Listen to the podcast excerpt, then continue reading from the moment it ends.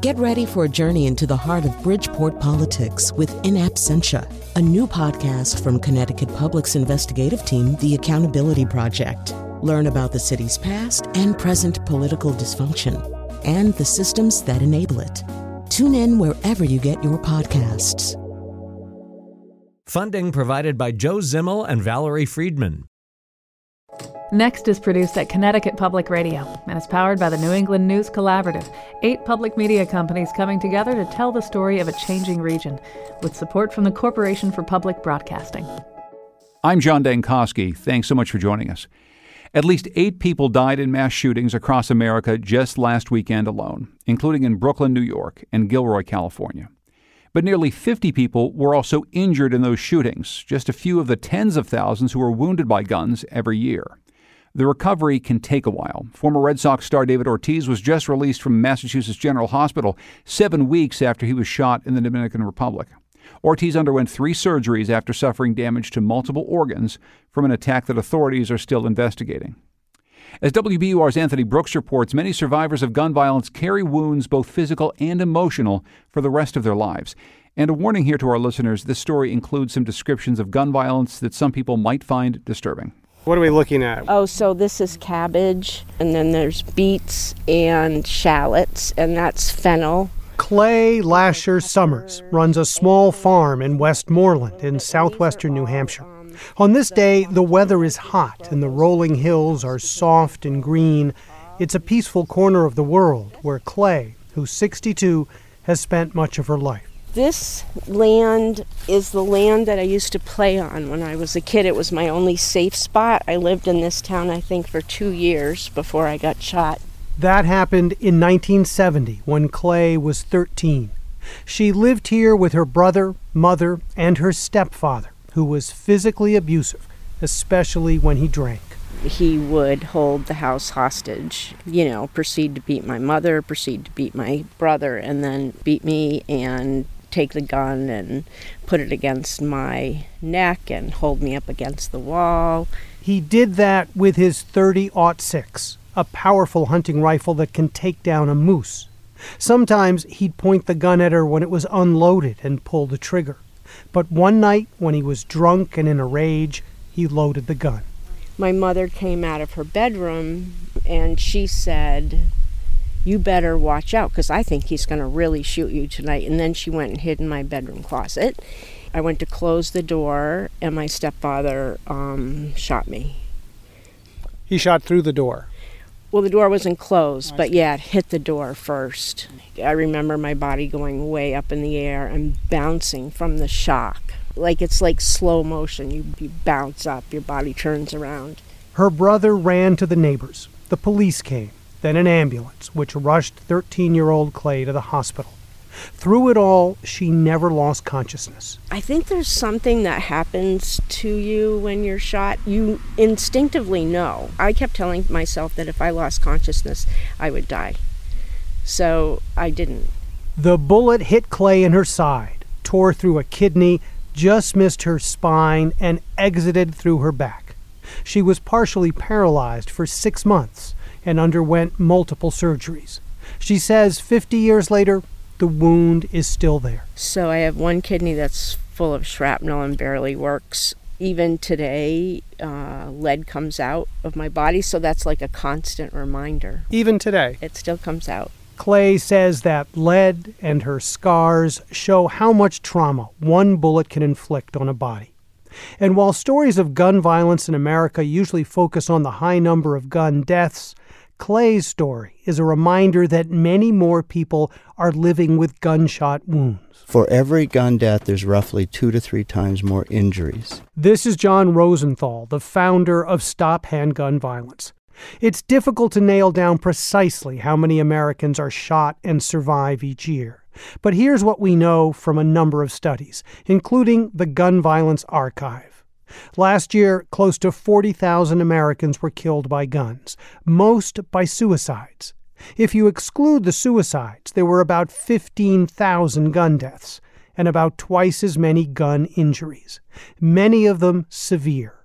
Again, John Rosenthal. An AR 15 assault rifle and a 223 round is designed to tumble and create maximum soft tissue damage. The entry wound from an AR 15 is about a half inch in diameter. The exit wound is like 8 to 10 inches in diameter. So bullets leave holes. Boston University School of Public Health took part in a multi decade study of firearm injuries. It found that the severity of gun wounds has increased significantly in recent years, which correlates with the growing lethality of modern weapons. Sandro Galea is dean at the school, who co authored the study. He says the data show that 30% of shooting victims die. About 30% are treated in an ER and are released. Galea says the rest, roughly 40%, require complicated treatments and prolonged hospitalization. Those who live, the bullet has still gone through the body and caused injury to the intestines or to the liver or to the spleen or to any number of blood vessels. And that is an extraordinary amount of damage to the human body.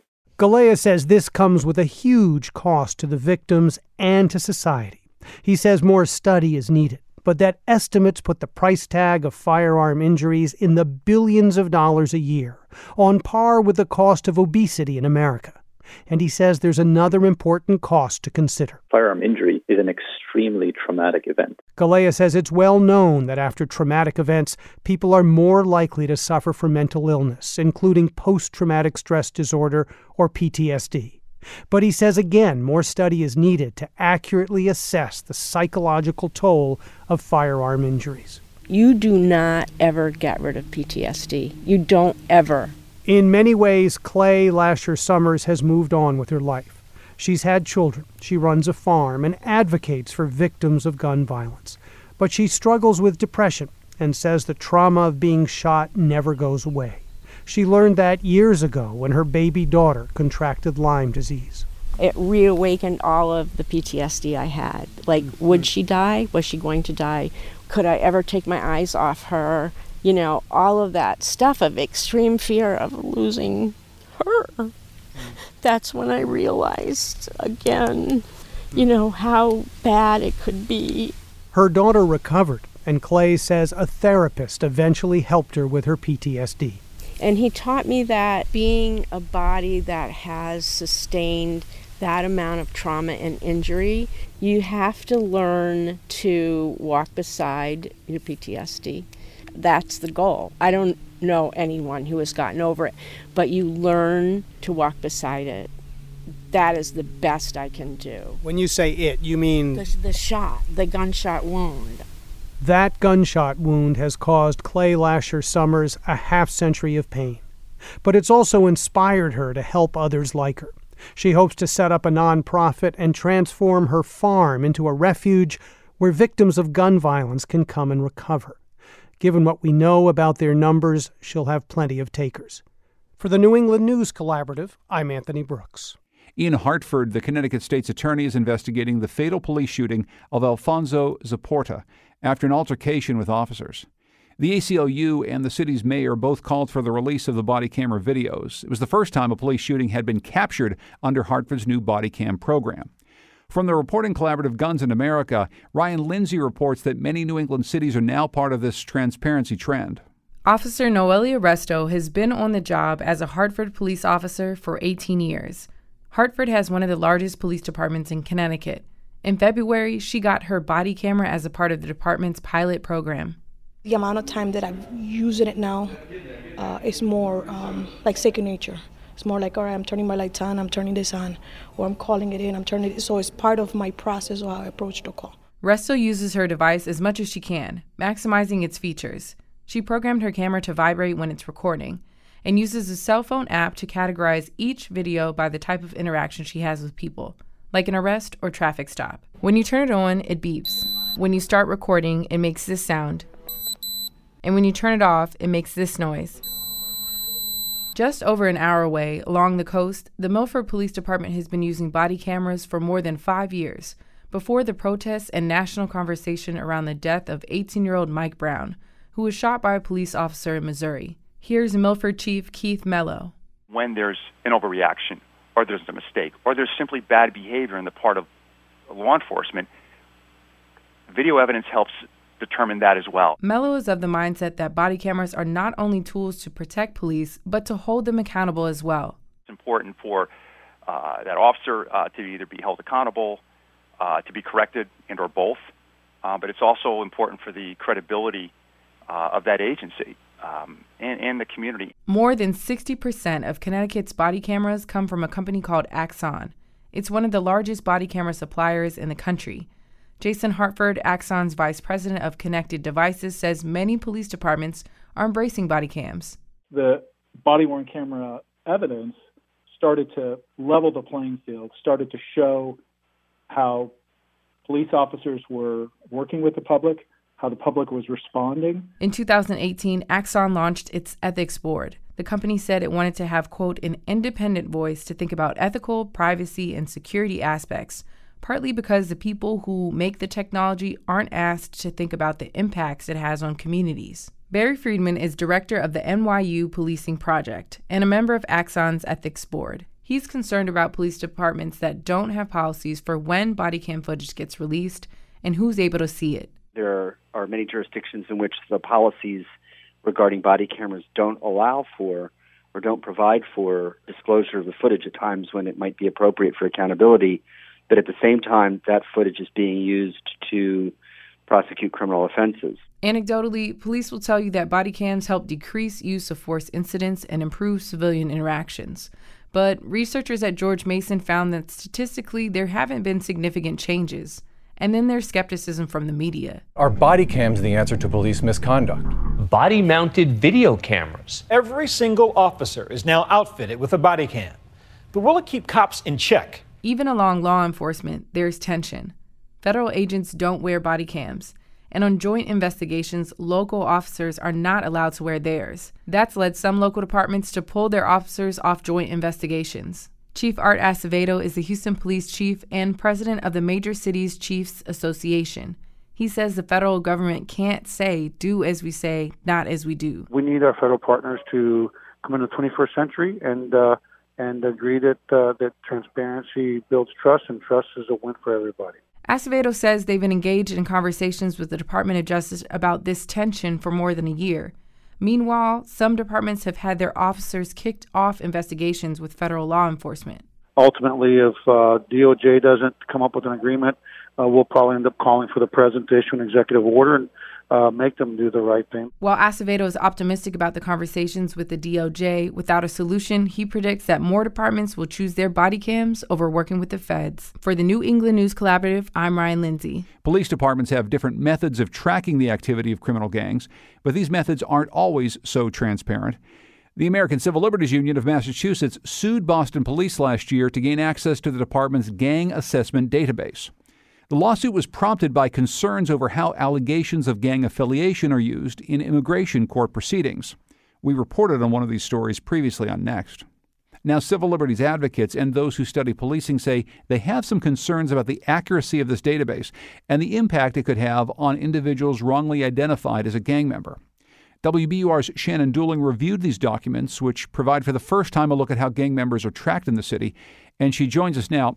So, Boston police released a, a, trove of documents as a result of this suit by the ACLU seeking access.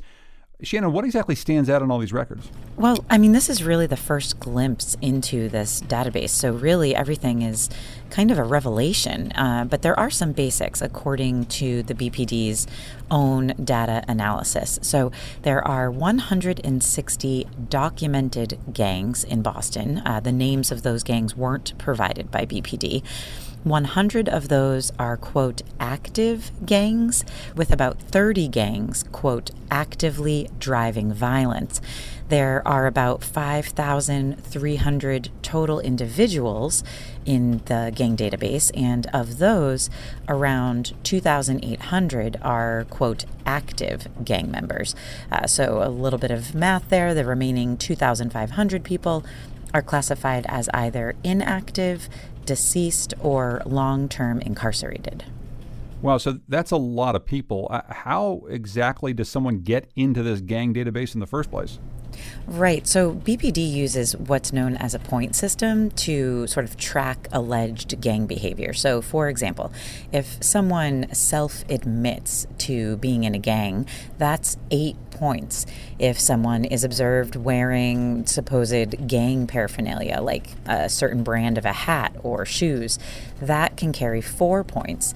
Even becoming a victim or a target of gang violence can get you anywhere from three to eight points. So once an individual racks up more than 10 points, uh, that person is considered a gang member. Uh, if a person accrues six to 10 points, they're considered what's called a gang associate.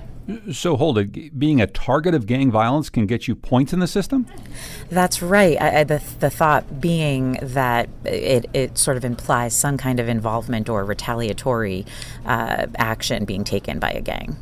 Wow. So so do you have any sense how this compares to other cities that maintain similar databases of gang activity? Yeah, well, it, it's difficult to make an apples to apples comparison just because access to these databases is really hard to come by. But on that figure that cites 160 documented gangs in the city of Boston, I did speak to an outside expert. Uh, his name is Thomas Nolan. Nolan was actually a lieutenant with the Boston Police Department. He worked as a supervisor of the Boston Police Gang Task Force. He says he's surprised and concerned by that number. I look at the criteria they use to put people into the gang assessment database and then draw these conclusions about having 160 different uh, separate different gangs in the city that's an, that's a lot of gangs for a city the size of, of Boston. So, for comparison's sake, John, a recent report by the Chicago Crime Commission put the number of active street gangs in that city at 59. And we should keep in mind, Chicago's population is four times that of Boston. So, you've reported that the ACLU wanted demographic information of the people listed in this database. Um, had they gotten that information? I mean, what do we know about the, the racial or gender breakdown of the people who are in the database right now? Well, this is interesting, John. Uh, the BPD does not track race or gender of the people the department lists in its gang database. So instead, what the department did was cross reference criminal records of the names listed in the database to find out what the race and gender were uh, listed at the time of an arrest. So 93% of the people in the gang database have a prior Boston arrest. That's according to the BPD's own analysis.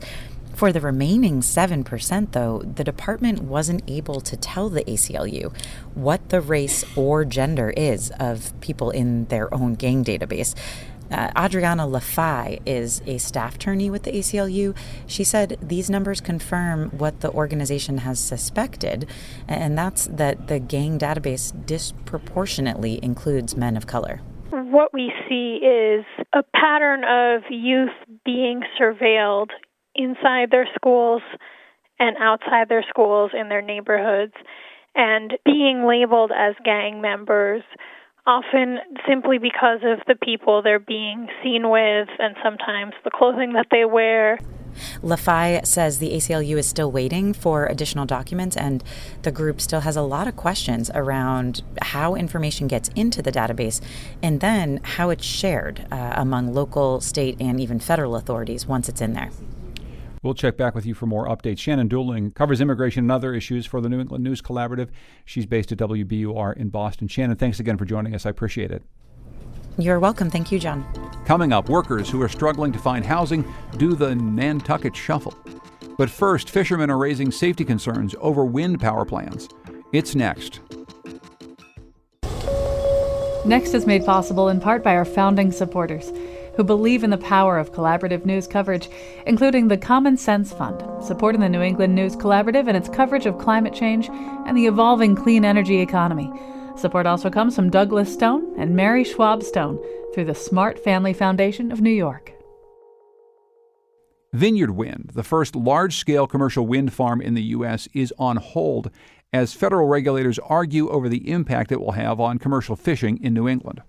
A Reuters report this week showed that NOAA, the National Oceanic and Atmospheric Administration, and the National Marine Fisheries Service refused to sign off on the project's design.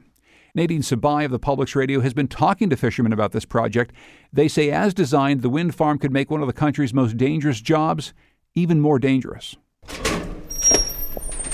On most days, Daniel Farnham is on the dock of his father's fishing boat, working alongside his crew that catches squid, whiting, and porgy off the coast of New Bedford. But on this day, the 100 foot boat is out of the water.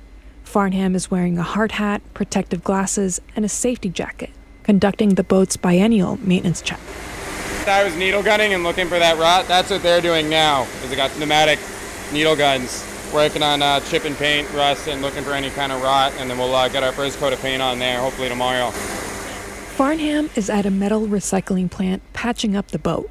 It's taken a beating from harsh waves and salt water. He's been working on this vessel for over four years and says nature's elements aren't kind to the boat or fishermen. My first real commercial trip was uh, hurricane force winds and 20 foot waves at the end of it. Uh, and we just kept working until the end, filled up the boat, and then worked our way in. But those are the conditions we operate in, um, you know, because these boats are meant to go out and work. Fishing is one of the most dangerous jobs in the country. It's like trying to drive around in a car with no brakes on a road that can be moving in any direction, you know, uh, like a road made out of treadmills, basically, and then having obstacles thrown in your way continuously. Farnham says offshore wind farms will make it worse. That's because fishermen argue the turbines aren't spaced far enough apart to allow vessels to safely navigate through them. The plan is to install 84 massive turbines in a grid like pattern about three quarters to a nautical mile apart. Farnham says mobile gear vessels like his that have massive nets trawling behind them will make it even harder to navigate. The currents and the tide just take you in whatever direction they're going. And so that's when you could wind, wind up having a collision or an elision with uh, one of the turbines or another vessel within the array because everyone's maneuverability is a lot more limited. Until now, safety has not been a major point at the negotiating table with Vineyard Wind. But as the offshore wind farm gets closer to becoming a reality, fishermen's voices are getting louder. Farnham is part of a fisheries working group. He's hoping that safety will be addressed before the project is a done deal. Fishermen in the group want the turbines to be spaced farther apart, or even closer together so the wind farm takes up less space and the boats can just navigate around them. If that doesn't work, fishermen want to be compensated more for potential safety losses. Environmental economist Tom Sproul says there are reasons to be concerned about safety. Sproul evaluates risk, and his work has recently focused on the fishing industry. He projects offshore wind developments will contribute to maritime accidents that could cost millions of dollars in damage. In May, Sproul wrote a letter to Massachusetts coastal zone management officials. He provided them with some rough economic calculations about the number of accidents they could expect once the wind farm is in operation. On average, there will be three accidents over 30 years for the Massachusetts fishermen and about five for Rhode Island fishermen. We're talking about eight accidents that randomly happen over 30 years over thousands of fishermen. It could just as easily be 16 over that 30 year stretch, and it would not be statistically remarkable. It could be fewer as well. But the point is, is that if any one of these does happen, we start talking about much larger costs. An accident involving a loss of a vessel could cost anywhere between 700,000 to $8 million per incident. That's not including loss of income for the fishermen or the cost of human life. Sproul says the number of accidents will depend on how fishermen react once the turbines are actually in the water. These things are complex. We don't know what's going to happen. We don't know how the vessels are going to respond. We don't know how they're going to reroute there are supposedly safety channels going to be in between some of the turbine fields. It's not known at this time whether those channels are wide enough to provide meaningful safety. Vineyard Wind says it did its homework early on in the design process. It held over a 100 meetings with fishermen or fishing organizations that work the waters in or around the wind farm area. And it analyzed vessel traffic data to find patterns in how fishermen operate.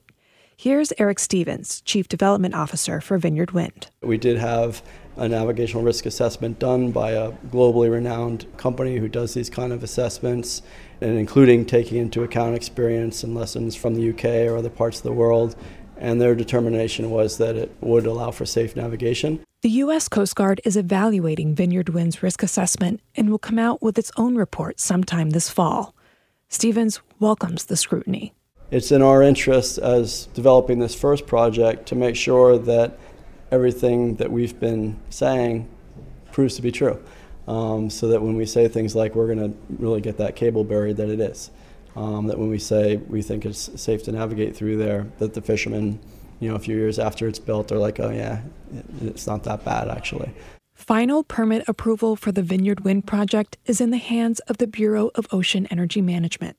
Whatever happens here has the potential to affect not just Vineyard Wind, but the 15 active projects in the works across the Northeast, which is why Farnham says getting it right the first time matters. It terrifies me to picture trying to drive through a forest of thousands of turbines, which is, if every state's uh, offshore wind energy mandate comes to fruition, then that's what it will be several thousand wind turbines offshore um, that we try and work through and that's a lot of lost fishing ground and a lot of you know possibly dangerous interactions.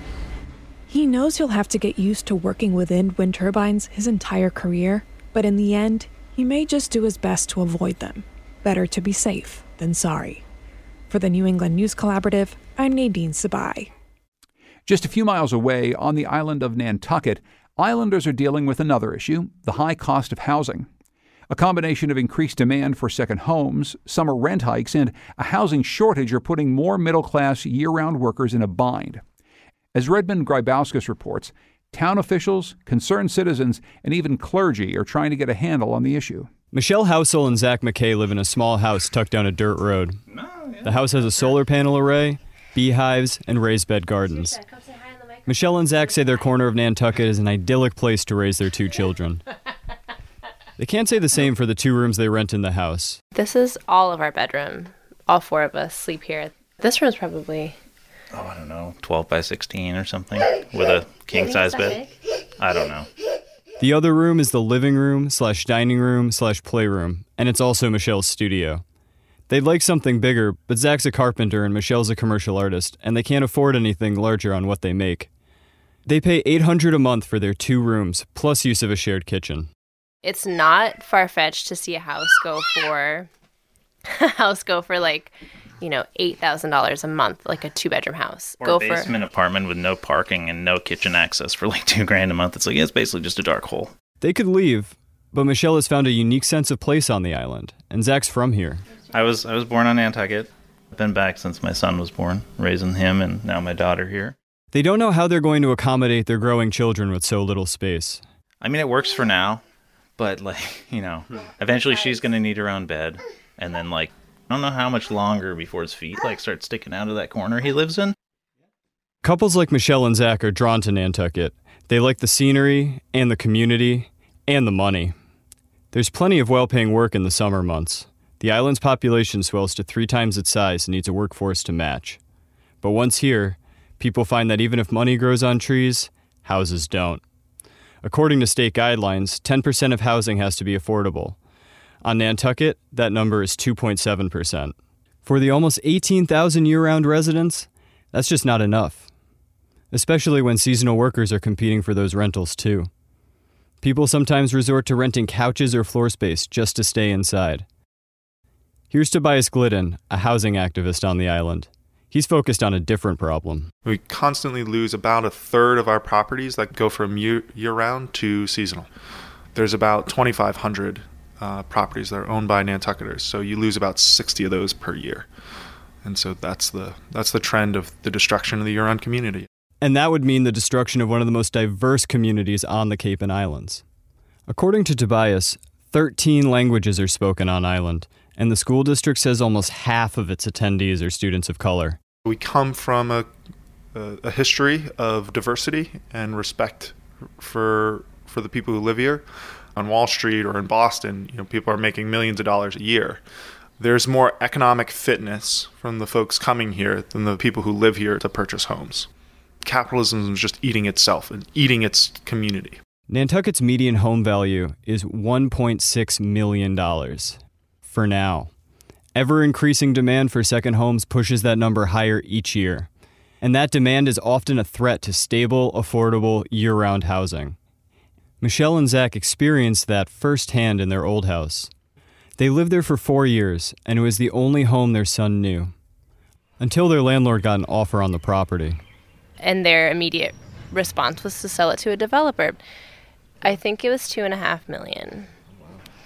So we were given 30 days notice. Soon after they left, the house was bulldozed. So we go back and it's completely barren, like it's empty. They're working on building one of the three mansions that will be there. On top of that, nine month leases are common. Landlords stand to make more renting weekly to summer vacationers than they would from a year round tenant.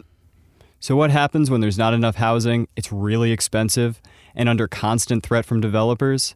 They've got a name for it here, one that everyone knows. Doing the Nantucket Shuffle. The Nantucket Shuffle. Do the Nantucket Shuffle. You live in a place during the winter, and then for, you know, peak season, the people that own the place want to rent it out. They're like, sorry, you're going to go.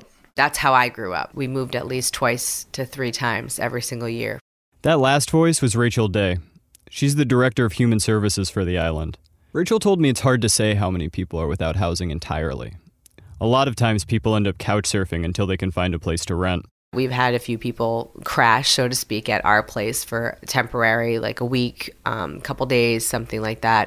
There's no homeless shelter and no one place for people in crisis to go. So it's often up to the community to pick up the slack. Where they kind of bounce around in certain places, but just who can accommodate them without overstaying. Um, and I think a few other people have been forced to find other areas to live in that maybe they would have never done before. So their car or a boat or maybe even, I don't know. March 24th, 2018. Colin Letty has that day seared into his memory the day he became homeless. Colin is from Nantucket and lives here year round. He's 58, and his only income is a Social Security disability check. That's not adjusted for housing. So last summer, when he had to do the Nantucket Shuffle, there wasn't anything he could afford. Between places and down on his luck, he resorted to sleeping in a weatherized sleeping bag on the ground somewhere in town. Imagine a situation where you're leaving something and you don't have a friend to go to. You can't just go and sleep on a couch. And you don't have money for a hotel room. The biggest issue actually was the noise. Like between 10 and 2 in the morning, with all the, the laughter and the high heels on the pavement and the people leaving the bars, you may be sleep deprived night after night after night after night. I mean, for weeks at a time. As winter approached, Colin finally found a place to stay. It wasn't much, an unheated attic. Reverend Linda Simmons helped him secure the place. There have surely been people in our community that have found themselves betwixt and between for one reason or another. Nantucket is a very important place for people who have grown up here or lived here for many years. The sense that um, they couldn't survive anywhere but here, and I mean emotionally. It took me time to understand that. A handful of people like her, Tobias, and Rachel spend their free time helping those with nowhere to go. But what's the town doing about it? There's a recently passed bylaw that allows for garages, sheds, and other standalone dwellings to be rented out. This was already happening, but now the dwellings can be checked for safety and livability. Except the bylaw doesn't limit who can rent these spaces so they tend to be rented out in the summer for a premium, leaving year-round residents still stuck in the shuffle. The town just approved 20 million for affordable housing. That's 250 new units, but there's still no start date for breaking ground.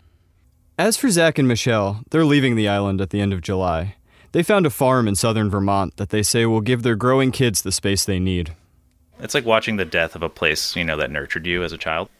Like knowing that I could never stay here because I could never afford it is kind of hard. That change is especially hard for Colin. He's been evicted from his attic. So he's just given me, you know, uh, days really to transition to what? So it's kind of staring into the abyss. He's hoping that with the help of Reverend Simmons and some of the others, that he can find somewhere to go. She has an idea about why people stick it out as long as they do. There's a fierceness. It's not a helplessness, um, but a fierceness almost that they have a right to be here and a right to be housed. and in our um, ecology of living here, I think that when someone is not housed, there is an assumption that there's a flaw in character. The flaw in character belongs to our culture that has not distributed resources. So it's it's heartbreaking, yeah. True to her word, the Reverend let Collins stay on church grounds for a few weeks while he looked for somewhere else to go. For the past, since May 20th, I have lived on the porch of the parish house at the church without any possessions whatsoever except the clothes on my back, my blood pressure medication, and a few other things in my pockets. Colin was afraid that someone would complain about his presence, so he left every morning before the sun rose and wouldn't come back until after sunset. Here's my bed. It's a wooden bench, and it's narrow. Um, I can lie on it.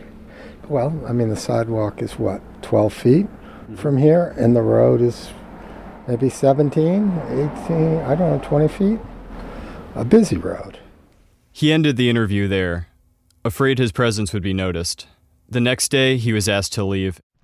And June 6th, I left the church, and I have been outside ever since. I've been using um, a heavy blanket, which uh, is actually is pretty large as well, so I can wrap it around me like a sleeping bag. I mean, the, the worst night I had out was a night in early June. I mean, it rained very, very hard for 16 hours, and the temperature ended up down in the high 40s with a lot of wind, and I got soaked. And that was a bad scene.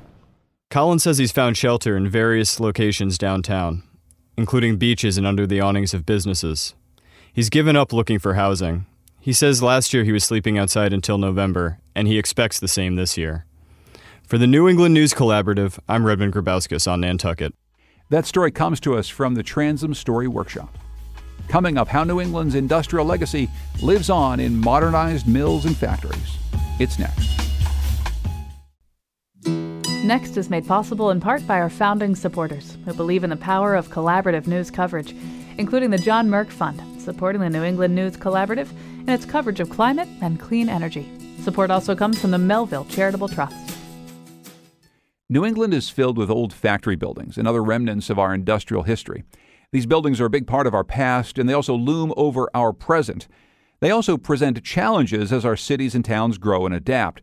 So, what's the best way to reuse these spaces that contain cultural importance, but sometimes also chemical contamination? How do we balance this desire for adaptive conservation with the need for new civic spaces?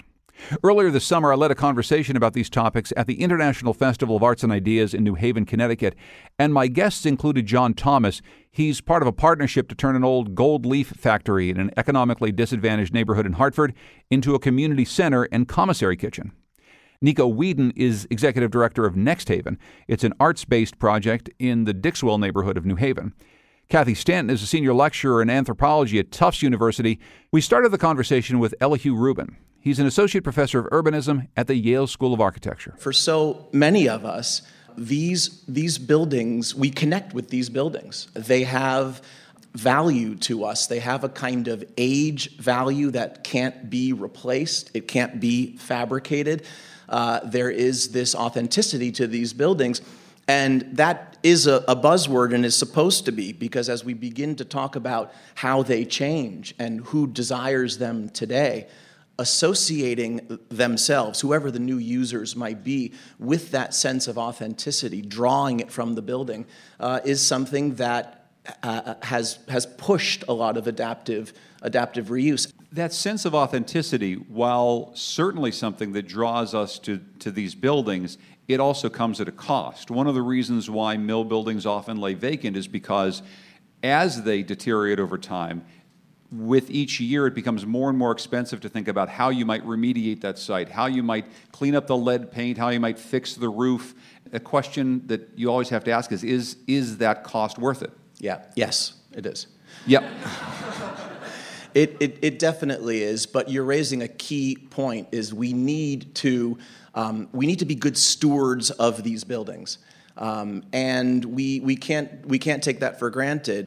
I, I want to welcome up Cathy Stanton. She's the author of The Lowell Experiment Public History in a Post Industrial City. And that industrial heritage, it, it extends across all of New England, in part because you know, we've been making stuff here for a couple hundred years. And that's the story of Lowell, too. It is, and actually, it's not just New England, it's really kind of the North Atlantic. And um, Lowell has been interesting because it's been a model within that whole sort of stretch of Northern Europe, Northern England, the coal belt, the, um, the textile belt, as uh, first of all, an early industrial city, and then a city that lost its industry relatively early. Textiles have tended to be sort of early in and early out. Um, kind of lost its economic driver, and then turned to culture, was sometimes called culture-led uh, redevelopment or regeneration uh, in the 1960s, 1970s, um, as sort of cultural production as a way to replace replace and rebrand. Now we'd say rebrand. Um, we weren't talking about that in the, the early days, but Lowell kind of um, it didn't invent it. Although a lot of people there will tell you that maybe they did, um, in, in, the same way that they talk about being the first industrial city in in the U.S. Um, but they have been a model and a really important uh, kind of early adopter of this this set of strategies. Talk about the economics of that because it's something that I think whenever I have conversations with people about how to re engage these spaces, they always say, well, how do you make the money work? How do you make the economics of it work? Sure. So, um, early on in Lowell, I think people thought if we just we spiff up the mills and we, you know, replace the windows and make everything look great and keep the canals clean, and tourists will flock and uh, they will spend millions of dollars a year and we'll have hotels downtown. And that, that was kind of the initial vision that there would be this very direct economic benefit, which has never come to pass. And fairly quickly, the, the architects of the new Lowell realized that that was not the way you made money out of it. And, it, and, and simultaneously, the, the people who were planning it from the beginning were also talking about, um, and, and one of the sort of fathers of the national park Park there, Lowell National Historical Park, said very explicitly this is about making Lowell a good address again. And so it really was more about image making, and and um, and so I, I, talk about you know kind of Lowell, and especially the role of historians and preservationists in sort of um, framing industry as both interesting and past. Um, and it was that reframing, it's the sort of symbolic reframing of the city and the work of kind of cultural workers within that that has proven to be um, kind of the loss leader that attracts new kinds of industry, new kinds of people, new kinds of investment. Here in New England, we have this particular um, idea that we have to freeze things in a certain time, and then we keep them in that time forever. If it's the town green in whatever town you live in, mm-hmm. with the white steeple church and the, the buildings that are perfect, we are going to stick it in colonial times or Victorian times and leave it there forever. Mm-hmm. And I, I, guess I just wonder from a preservation standpoint how healthy that is to say this is this is the moment at which we're going to fix Lowell or New Haven, and it never shall change. Connecticut's a great place to talk about the colonial revival as one of these movements, and, and the colonial revival did have real reactionary political overtones, uh, many of us believe. And in some places, they are stripping they're, they're stripping to bring it back to the moment of, of cultural significance. And, and I think that's absolutely right. Preservation today is much more interested in layers and in celebrating those layers. Hmm. I, I want to bring up a few folks who are working on the ground right now in projects that are trying to revive a few of these buildings in very different ways. John Thomas is here. He's Community Engagement Coordinator uh, for Community Solutions North Hartford Partnership, and we're going to be talking uh, about a very interesting program that he's working on. Also, Nico Wheadon, who's Executive Director of Next Haven. What have you been hearing? And I know that you're, you're new to New Haven, but what yeah. have you been hearing from people in the city, people in the community about this project? What, what they want to bring to it, what they maybe expect from it? Yeah. I guess it depends where the conversation takes place. So if I'm standing right outside the building and people see the kind of construction fence and the trucks going in and out, um, it's mostly people from the neighborhood that have questions about when it opens, if they can come in, what's going on. And so, you know, the founders and myself, our approach has always been we'll come in and check it out and we'll talk to you about it inside. You know, when people find out that I'm associated with the project, you know, it's either, wow, rough neighborhood, but exciting project, mm-hmm. or interesting project. Why why would you build and develop that in Dixwell? Um, and so, you know, I think there's many answers to that question, but I think, you know, thinking about again investment, um, and cultural assets and kind of how history plays its life through these buildings. Um, and the kind of legacy of black entrepreneurship in Dixwell is amazing. That's how I arrive here from Harlem. I, want to want to turn now to, to John Thomas, and, and I'm wondering first, John, if you can talk about the, the history of the building uh, where this project that you're that you're working on is happening. Yes. So uh, the history of the building is uh, rooted in the narrative of Matthew S- Swift, who was a goldsmith in Hartford in the mid 1800s, and in the late 18, 1800s, uh, Mr. Swift left Gold Street in Hartford, where all of the goldsmiths operated, and came to North Hartford and established a business in, in his home on the site of uh, where the Swift factory stands now. So uh, the site itself represents the industrial history, architectural history of America from you know the late 1800s all the way up to 1948. They kept adding uh, additions as they expanded. This is a neighborhood which, uh, over the course of the last, you know, 125 years, moved from being a neighborhood that was filled with uh, immigrants from from Europe uh, to being a predominantly African American neighborhood. And in many cases, when there is a, an industrial facility that has been closed for a long time, the story is, is that when you reclaim it, and do something good with it. Put in anything from artist studios to lofts. You're, you're re-energizing it, and the people around that building will will be re-energized for the first time since it closed. But that's not exactly the history here, at least for the African American community around it. Can you explain a little bit about the the the relationship that the Swift factory had with the people who were living right next to it? Yes. So um, for couple of generations, uh, you had people working in the factory, and because it was a, a gold leaf operation, the windows you, you couldn't see through the windows, so they were obscured. And uh, so I used to live right across the street in my aunt's house there, and we just could not imagine what was going on inside that building. Uh, everything from we just could we just wild imagination about what's going you on. You tell some stories, building. I'm sure. Like yes. what goes on in there? Yeah. And and you know, it's not that African Americans didn't have access to jobs there. You know, in the mid '60s, during the great, you know, the late migration from the South, uh, late part of the Great Migration, African Americans were getting jobs there. Um, we've interviewed quite a few people who worked there, but uh, in the you know mid 80s to 2005 when it closed. Um, no one from the community was working in that in that factory, so there wasn't a connection to the economic engine of, of that factory uh, amongst residents in the community, and so there was a dis, uh, dislocation uh, from the factory's narrative to that of the neighborhood but also the histories of gentrification. Like we, we have enough of a track record now, and when we see that these kinds of places get redeveloped, that they've that's the end that usually happens. So that you're you're doing that with an eye. You, have got your eyes open about that, and that seems to be a, a really interesting kind of use of that continuous history that goes right up to the present. And that that has that has been my biggest obstacle since I came here because. Mm. I've lived in this neighborhood all my life, and uh, I have a really strong presence in the neighborhood, and people were asking me, "Why are you working with those white people to gentrify this neighborhood?" Mm. And then when I learned about the different forms of gentrification, you know, and and the model that I have on the project is this is development without displacement. That's John Thomas, Cathy Stanton, Nico Wheadon, and Elihu Rubin. Talking with me on stage at the International Festival of Arts and Ideas in New Haven earlier this summer. This special next event was in conjunction with the Cities Project, a collaboration between news outlets in Connecticut to chart our changing cities. For more stories about that project and to watch a video of our entire conversation, go to nextnewengland.org. You can find our show wherever you get your podcasts. Just search Next New England, and if you like what you hear, be sure to rate and review us on iTunes. Our program is produced by Carlos Mejia and Katie Tolarski, and our music this week is from Todd Merrill and Goodnight Blue Moon.